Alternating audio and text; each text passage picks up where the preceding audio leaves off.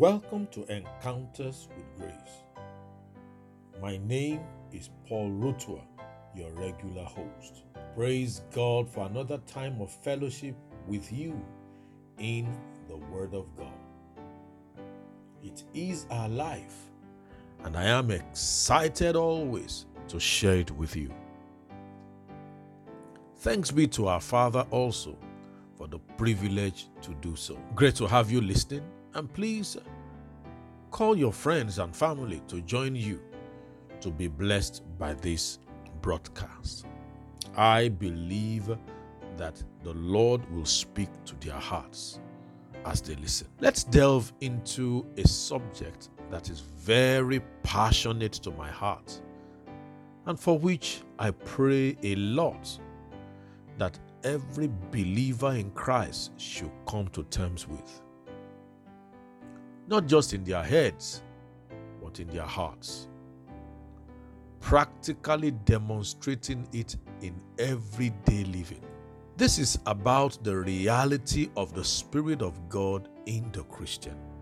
So many people are very ignorant of this reality. And many more who have heard this news sometime or the other in their Christian experiences have not believed and accepted it to be true. How do I know that? Oh, very simple. By the fruits they bear when this knowledge is needed. You may not understand why I am passionate about this. I need to let you know some of the effects of not walking in this reality enough so you can appreciate my thoughts and passion. Don't go away. Stay with me, and I'll be right back to look at these after this timeout. Grace, grace, God's grace, grace that is greater Welcome back. When Jesus was teaching his disciples about the events after his death, burial, and resurrection that will usher in a new dispensation of the new birth experience, he let them know that the Father will send another comforter to abide forever with the Christian by living in us. Hear this from John chapter 14, verse 15 to 17. It says, If you love me, keep my commandments. And I will pray the Father, and he shall give you another comforter, that he may abide with you forever. Even the Spirit of truth, whom the world cannot receive because it sees him not, neither knows him, but you know him, for he dwells with you and shall be in you.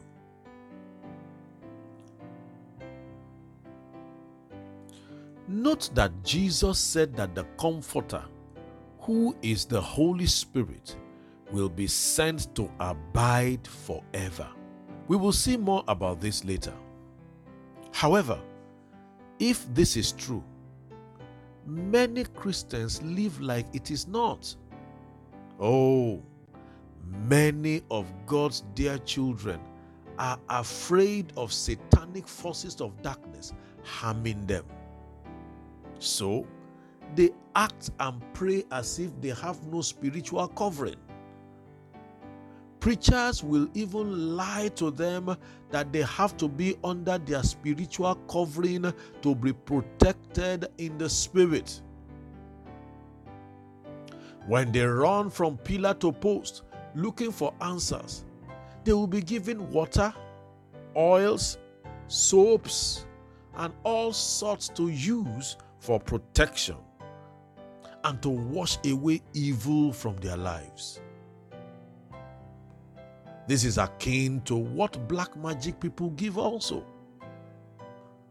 More pathetic are those who are always praying and inviting the Holy Spirit to come into them, though they are born again. They feel helpless many times. They feel that diabolic people are usually more powerful than they are, and so they should be afraid, and so should be feared. In praying, people are so conscious of enemies around that becomes the main focus of their prayers. All these and more are the effects of the lack of knowledge of the indwelling of the Spirit of God in the Christian. While sharing along these lines some time ago, someone asked me, Why am I sure the Holy Spirit is in me? Let's look at that for a moment. Every promise of God is first to be received by faith in God's Word. Jesus said the Holy Spirit will be in the one who obeys Him. Obey Him about what? Jesus was referring to you and I submitting to His finished work that brought the new birth. When you get born again, that means you have obeyed the truth. The Holy Spirit comes to live inside you permanently. He is the representative of God in you. 1 John chapter 4 verse 4 calls him the greater one. Greater is he who is in you. Ephesians chapter 1, verse 13 and 14 says, You heard and believed the message of truth, the good news that He has saved you. In Him you are sealed with the Holy Spirit, whom He promised.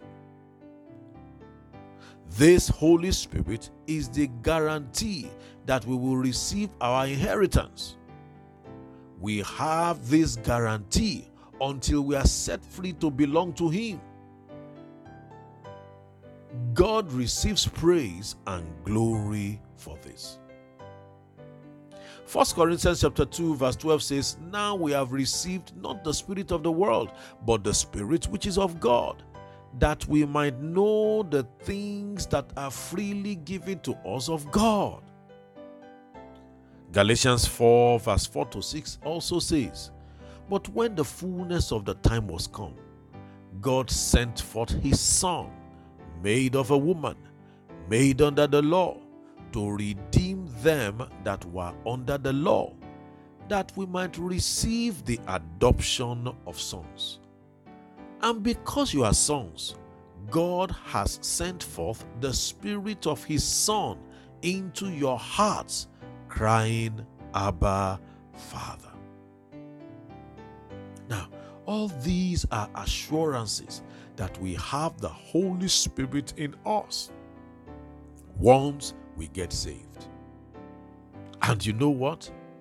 He doesn't go anywhere afterwards.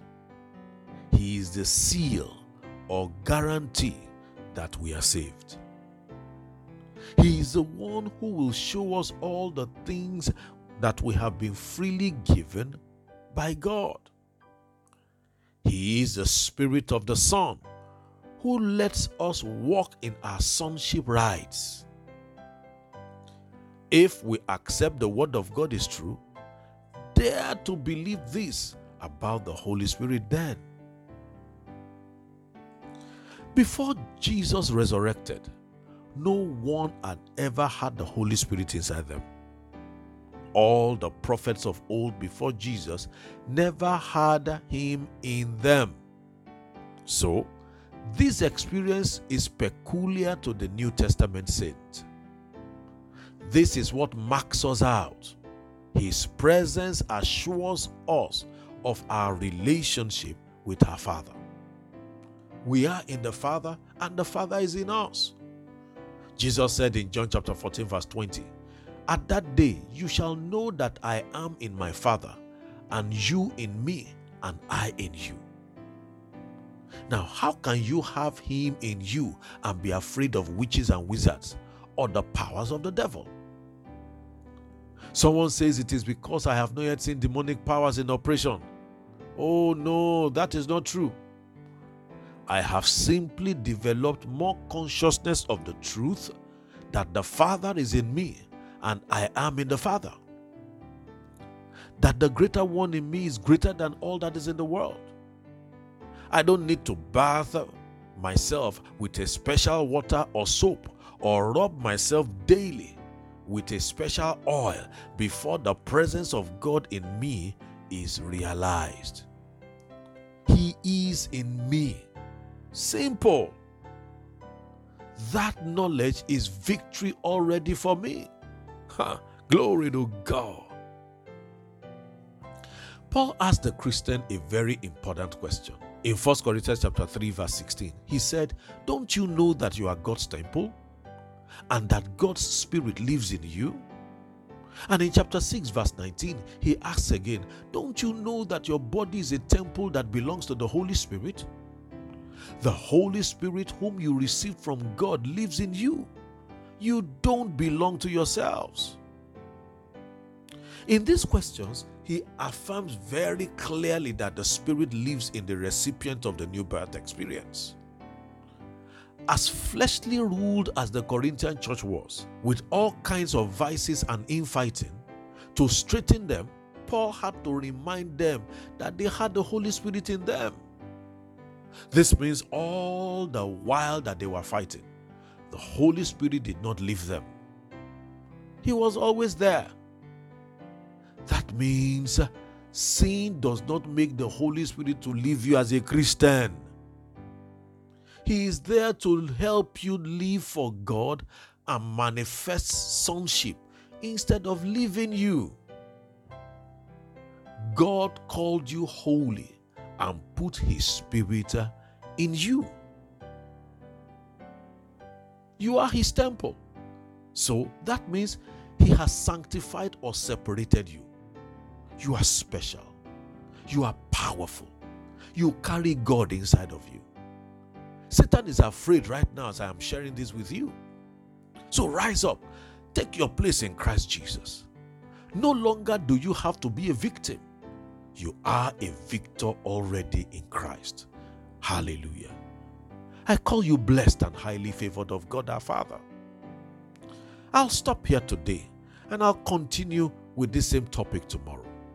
There's still so much more to learn. May the eyes of our understanding be enlightened concerning this in Jesus' name. Thank you for staying with me until now. Please if you would like to reach me, you can call the number that will be given to you shortly. If you have any questions, I will be glad to answer them and to pray with you. And until I come your way again, same time on this station tomorrow morning, keep living in the joyful atmosphere of grace. Thank you for listening to this broadcast, and we hope you have been blessed by it. For enquiries, prayers, and counseling, please call 081 86 74 0681. I repeat 081 86 74 0681 or visit www.kingsviewchurch.org and you can join us by 9 a.m. every Sunday for our worship service at Kingsview Church, number 2 Akiomi Street, off Casino Bus Stop, Lagos. God bless you. Grace, grace